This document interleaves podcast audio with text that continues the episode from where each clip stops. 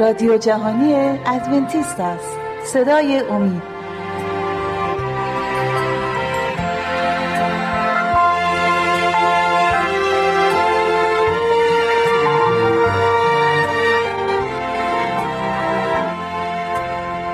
درود فراوان حضور بینندگان و شنوندگان گرامیمون. که پای صحبت ما در این برنامه صدای امید نشستن. کما که در جلسه قبلی حضورتون عرض شد این سری رو ما روی امثال سلیمان پیاده کردیم. عرض کردم حضورتون دفعه قبل که سلیمان حکیم با حکمتی که از درگاه الهی دریافت نمود طبق انتخاب خودش نشست و زندگی رو در پیش گرفت که بهش تجربیات زیادی آموخت اشتباهاتی کرد با تمام این حکمتش. حتی در یک مرحله از زندگی خودش به بودپرستی مقدار ارز کنم که جنبه داد در, در زندگی کشورش. اشتباهاتی کرد ملبس با حکمت بالاخره تونست با هدایت خدا این کتاب امثال سلیمان رو با امثالی پندهایی اندرزهایی در تمام وجه زندگی امروز به ما ارائه بده. بنابراین یک گنجینه بزرگی است برای زندگی امروز بود.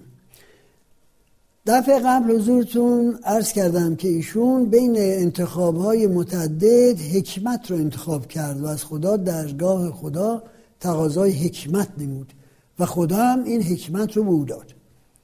توصیفی هم که در مورد حکمت در حضورتون شد این بود که ما اندوخته هایی از دانش در زندگی به دست میاریم ولی طرز به کار بردن این اندوخته های دانش در حل مشکلات زندگی است که حکمت میطلبه. حکمت در واقع کاربرد دانش و معلوماتی است که ما کسب کردیم.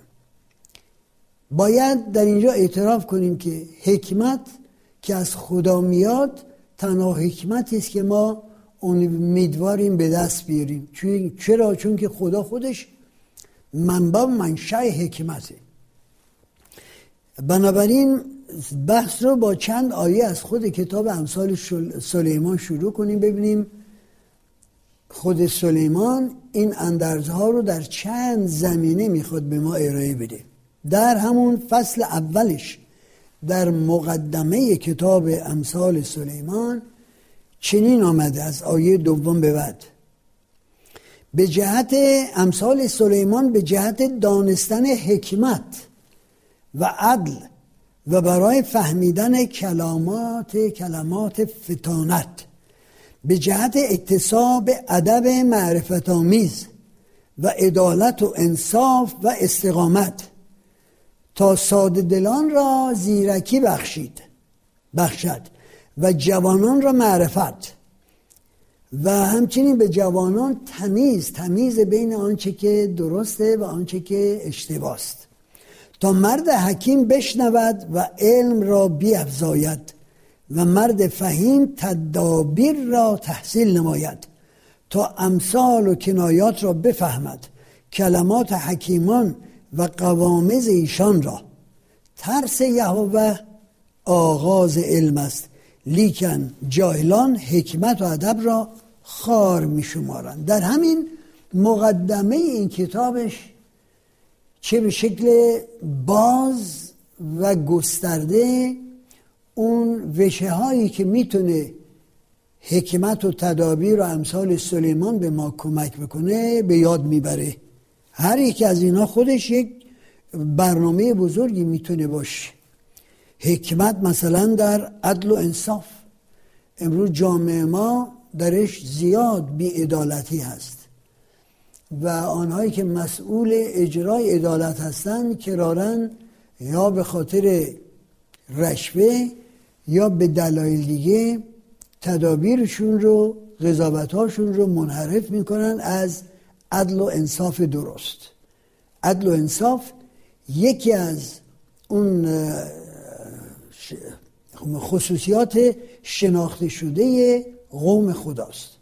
قوم خدا افرادی هستند که اولا اعمال خیر رو دوست دارن و عدل و انصاف رو رعایت می‌کنن. چرا؟ چون دنیای امروز واقعا عدل و انصاف رعایت نمیشه حالا بریم سراغ یکایک این امثالی که سلیمان حکیم در نتیجه تجربیات زندگی چندین ساله است سالهش و همچنین به کمک روح خداوند دریافت کرده و این رو با الهام روح خداوند در کتابش نوشته و امروز به دست ما رسیده که ما بتونیم از اون استفاده درستی بکنیم عرض کردم بار گذشته که این امثال مخصوصا در تربیت اطفال برای معلمین در مدارس و همچنین برای اولیا در منزل بسیار بسیار مفیده چرا؟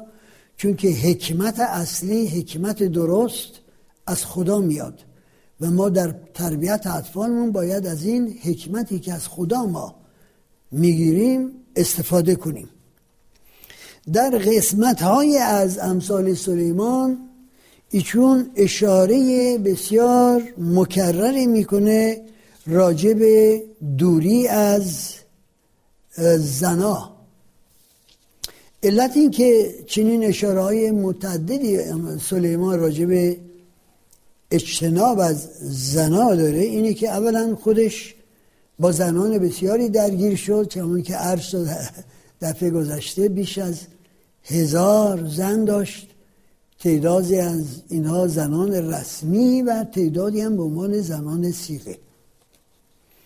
ایشون در باب پنجم از آیه سه تا بیست و یک در این مورد به ما چنین اندرز میده. باب پنجم از آیه سه تا بیست و یک. زیرا که لبهای زن اجنبی اصل را میچکاند و دهان او از روغن, ملا... از روغن ملایمتر است. لیکن آخر او مثل افسنتین تلخ است و برنده مثل شمشیر دودم. پا گذاشتن در خانه یک زن بدکاره برای جوانی که دلش می‌خواد رضای خدا را در زندگی خودش انجام بده خیلی خیلی کار اشتباست هدف خدا در مرحله اول موقعی که انسان رو خلق کرد این بود که انسان از یک جفت نر و ماده ذکور و اوناس تشکیل بشه و هرگز از این چهارچوبه تجاوز نکنه چرا؟ موقعی که از این چهارچوبه انسان تجاوز می‌کنه مشکلات زیادی در زندگی زناشویی به وجود بیاد.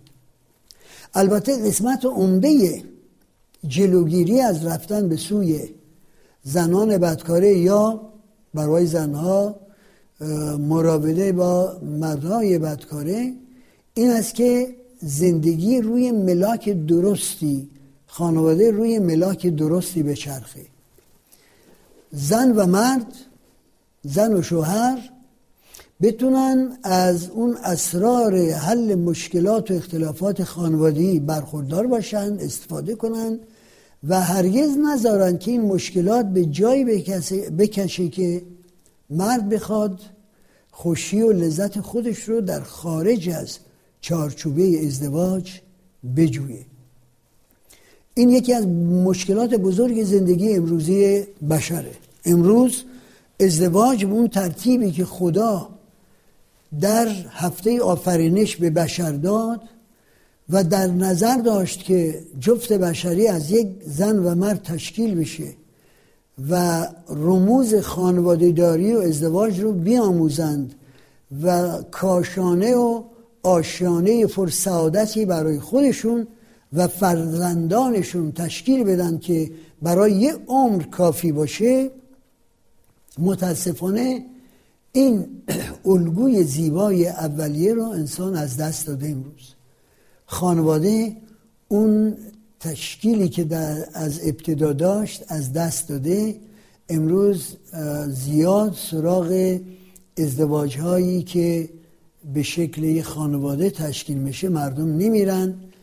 ارز کنم که جوان با یه دختری آشنا میشه و با, با هم در یک زندگی مشترک زندگی می‌کنن بدون اینکه ازدواج کنن. و به این ترتیب اون تشکیل خانواده که خدا در ابتدا برای انسان در نظر داشت این از بین رفته. امروز به این ترتیبه که قسمت اعظم زوجها بدون ازدواج با هم زندگی می‌کنن و حتی اگر بچه هم داشتن به این ترتیب بچه ها در یک خانواده که ازدواج درستی روی حساب درستی انجام نشده زندگی می‌کنن چرا ازدواج و چرا وفاداری در چارچوبه ازدواج طبق نقشه خدا بسیار مهمه؟ اینه که خدا در مرحله اول برای این تمتع جنسی و ازدواج یه فرمولی رو به ما داد. این فرمول روی این پایه استوار بود که یک مرد با یک زن ازدواج بکنه.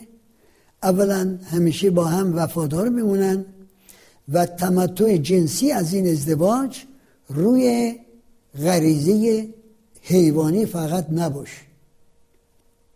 تمدن جنسی می‌تونه از سه مرحله بگذره. مرحله اول مثل حیوانات یه غریزه جنسی است حیوان هر وقت احتیاجی حس می‌کنه احتیاجش رو رفت می‌کنه بدون اینکه تعهدی در این بین باشه. خدا در نظر داشت که بین انسانها ازدواج روی تعهد و وفاداری به اون عهد و وفا باشه. و بنابراین در مرحله اول باید یک ایثار نفسی به طرف مقابل بشه یک تعهدی بشه و با یک دانش کامل به این خواسته های این تعهد داخل ازدواج بشن. این دانش مستلزم این است که انسان برای تمام عمر به همسر خودش وفادار باشه. اما موقعی که انسان از این زمینه خارج میشه ببینیم که با چه مشکلاتی روبرو بشه. این یک بحث بسیار طولانی و وسیعه.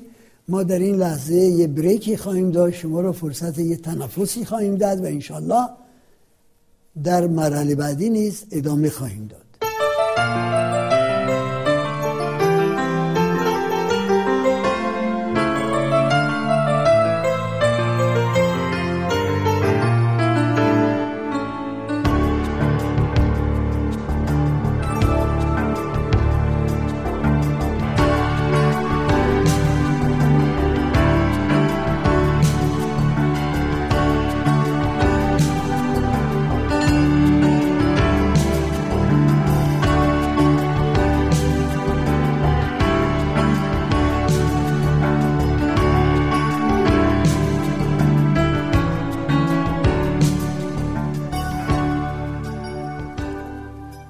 دوستان گرامی ممکنه که در پی مطالبی که در بخش اول این برنامه حضورتون ارائه شد این سوال برای شما پیش بیاد که چرا ما از تمام امثال سلیمان وفاداری به عهد و وفای زناشویی شروع کردیم؟ علتش اینه که زناشویی در بد به خلقت انسان به انسان داده شد. و چون رکن اساسی اجتماع است باید پایاپای مطالعات امثال سلیمان ما مطالبی راجع به زناشویی و اصول و قواعدی که خدا برای این پدیده برامون ما انسانها داد آشنا بشیم مطالبه کنیم تا بتونیم به مسائل مختلف دیگری که سلیمان حکیم در کتاب خودش مطرح می‌کنه برسیم. موقعی که خدا آدم رو خلق کرد از یه مراحلی خواست آدم بگذره. زن رو در مرحله دوم خلق کرد. نه اینکه احتیاج ناگهانی باعث شد زن رو خلق بکنه. خدا هر برنامه رو که انجام میده با علم کامل با آنچه که انجام میده انجام میده.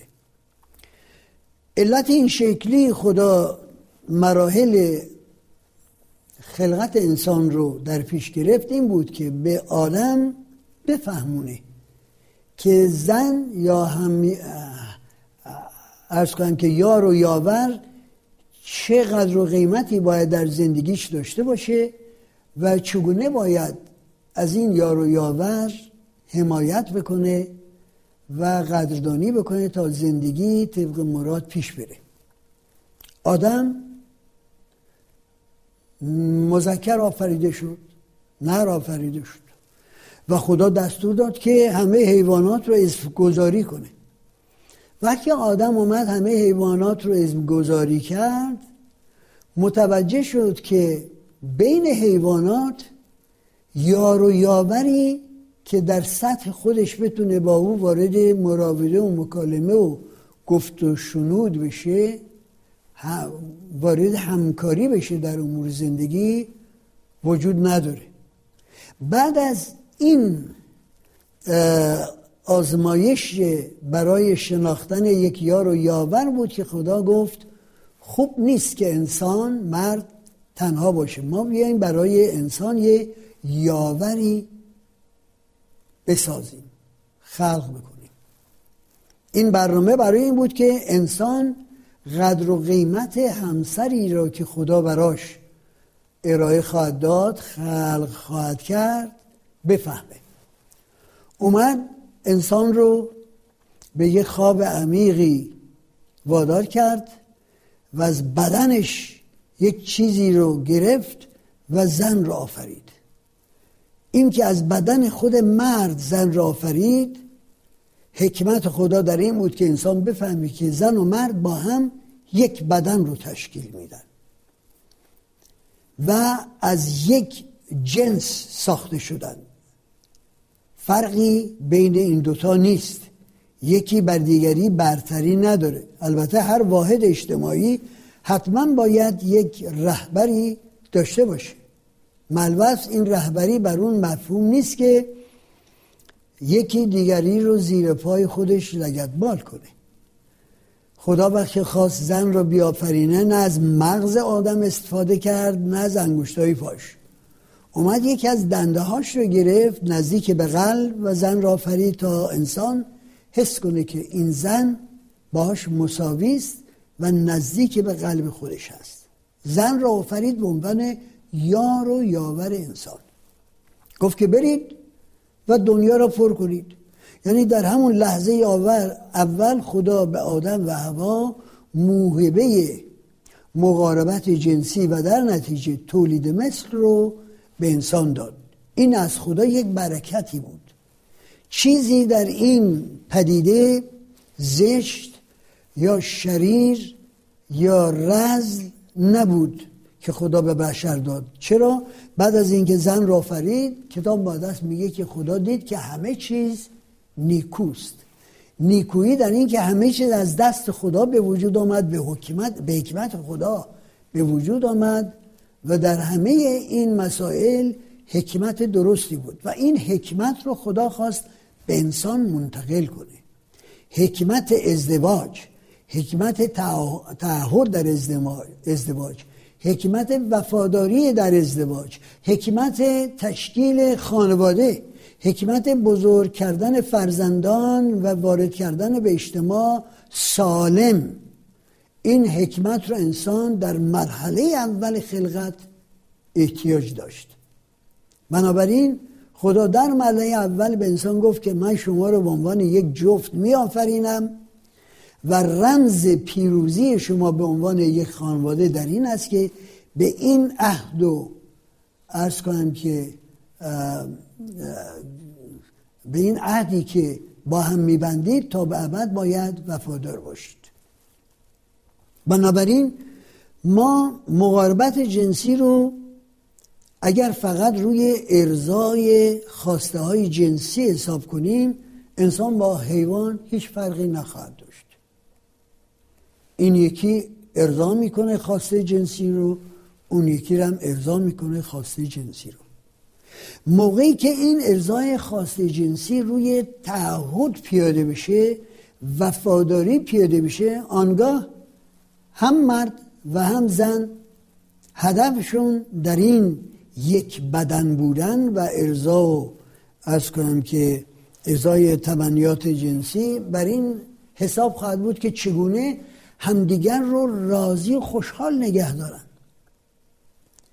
فقط روی خواسته های نفسی خودشون به این مسئله نزدیک نشن. چون که وقتی فقط روی خواسته های خودشون نزدیک بشن نادیده می‌گیرن اون ارزایی که باید طرف از این مرابطه و از این همخوابگی به دست بیاره.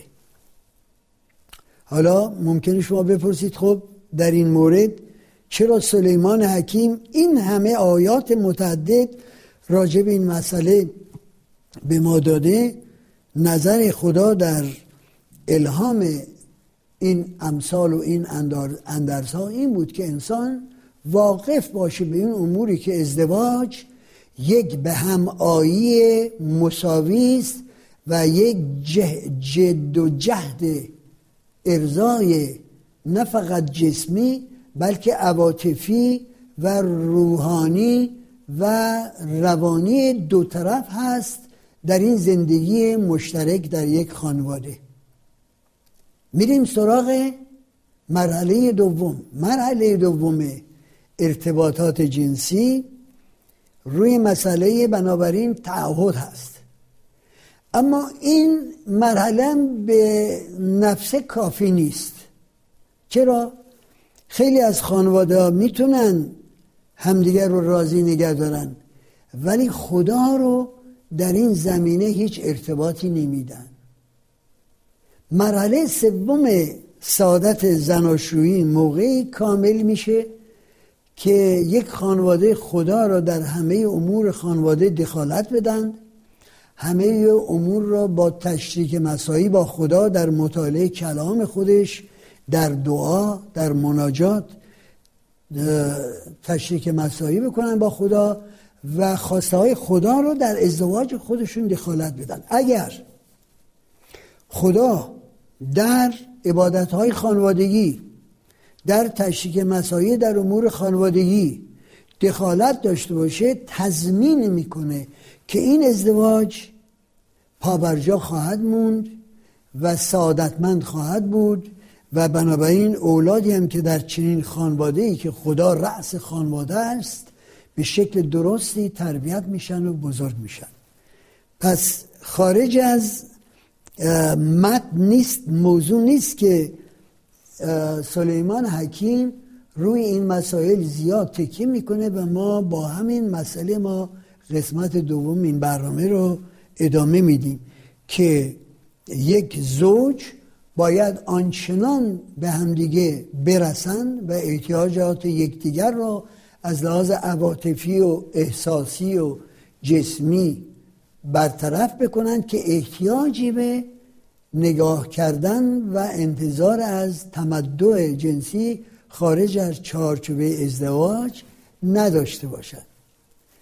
من در سالهایی که راجع به ازدواج و خانواده داری با جوانها صحبت کردم چون که در دانشگاه یه درس سرسدی راجع به ازدواج خانواده داری داشتیم کرارن روی این مسائل تکیه کردم و گفتم که سعادت خانوادگی و زناشویی در اینه که ما کلیه تفکرمون و هدفمون روی همین مسائل متمرکز بشه. بدونیم که یک زن از شوهر چه انتظاراتی داره و شوهر از یک زن چه انتظاراتی داره و به چه شکل میشه؟ ما این انتظارات رو برآورده کنیم که به تحکیم تعهدمون و ازیاد عشق و محبتمون نسبت به همدیگه کمک بکنه. عشق و محبت یک نهالی است که غرس میشه کاشته میشه. و اگر به موقع ما این نهال رو آب بش ندیم و توجه نکنیم کود کافی ندیم ارز کنم که موفق نمیشه. این نهال آن رشدی رو که باید بکنه نمی‌کنه و شاید هم حتی خشک بشه. متاسفانه خشک شدن این محبت این نهال به همون طلاق و طلاق کشی می‌رسه. چه بسا که در دنیای غربی ما نصف ازدواج ها به طلاق خاتمه پیدا می‌کنه. چرا؟ چون که یک زوج عارف نیستند نمی‌دونند. اون اسراری که برای ازدواج موفق لازمه و بتونن از این اسرار برای دوام ازدواجشون استفاده بکنن. ما در این موضوع در آینده بحث های مفصل تری خواهیم کرد و انشالله بتونیم منشه کمکی برای دوستان عزیزمون در این زمینه باشیم شما رو امروز به دست توانای خدا می سپاریم و انشالله در جلسات آینده به بعضی از این مسائل بسیار مهم در زمینه ازدواج و تعهد ازدواج و وفاداری به تعهد ازدواج صحبت خواهیم کرد. خدا حافظ شما